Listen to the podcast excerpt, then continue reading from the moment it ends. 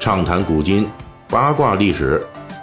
这里是大锤说史电台。我们的其他专辑也欢迎您的关注。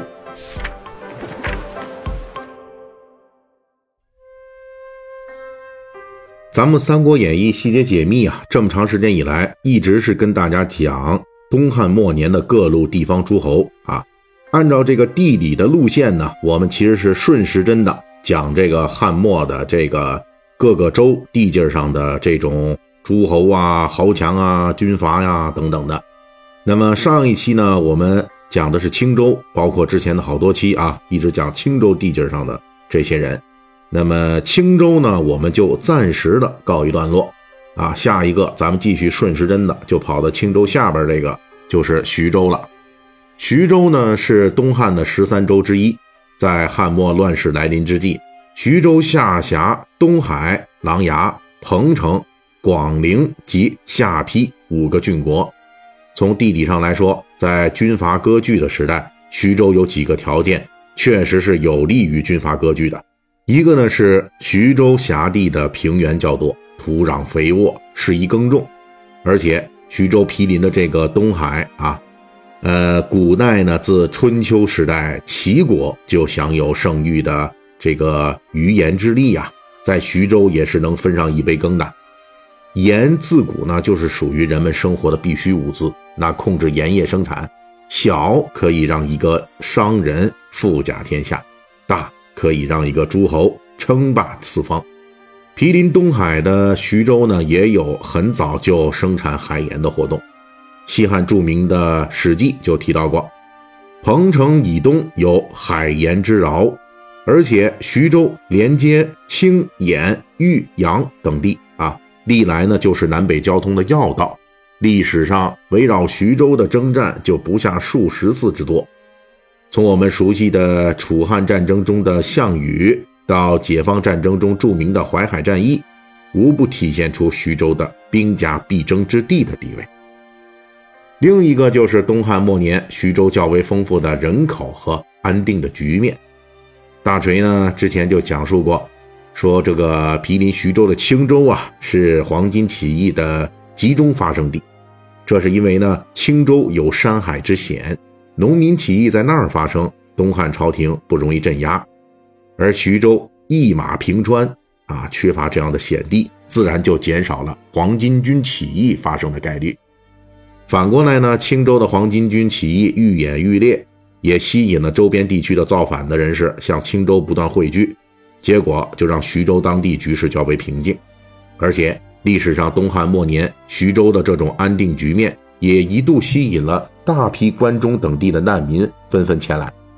按照正史《三国志》的说法，就是自京师遭董卓之乱，人民流移东出，多依彭城间。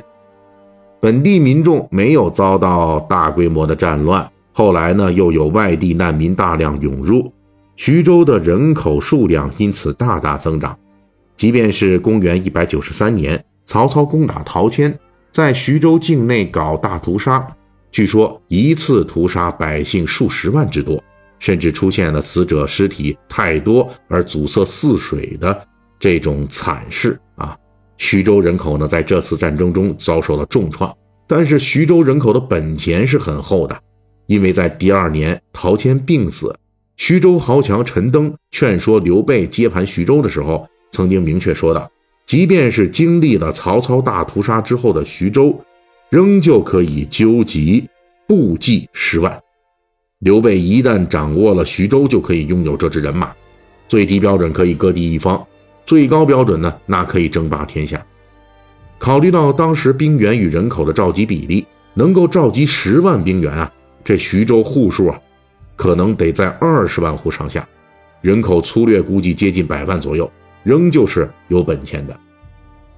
但是这么一块适合兵家割据的地盘，在汉末乱世之中，先后有陶谦、刘备、吕布、袁术、曹操、孙策等各路势力纷纷闯入。又纷纷折戟，直到最后曹操完全控制徐州为止。前后在徐州失败的势力之多，堪称是东汉末年的一道奇景。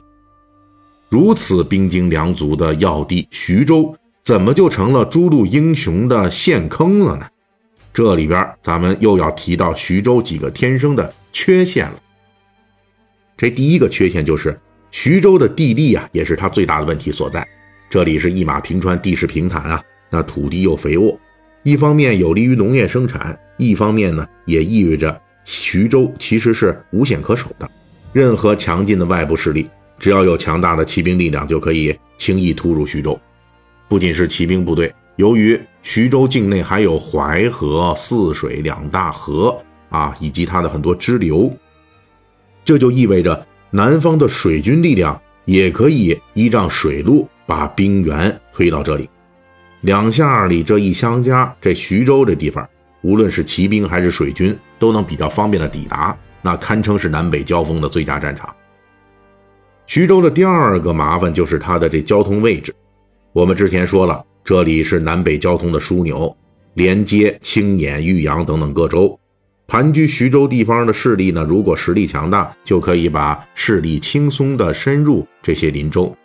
可是反过来说了，徐州地方的势力如果不强，就意味着周围这几个州的强敌们啊，同样可以轻易把手伸进徐州。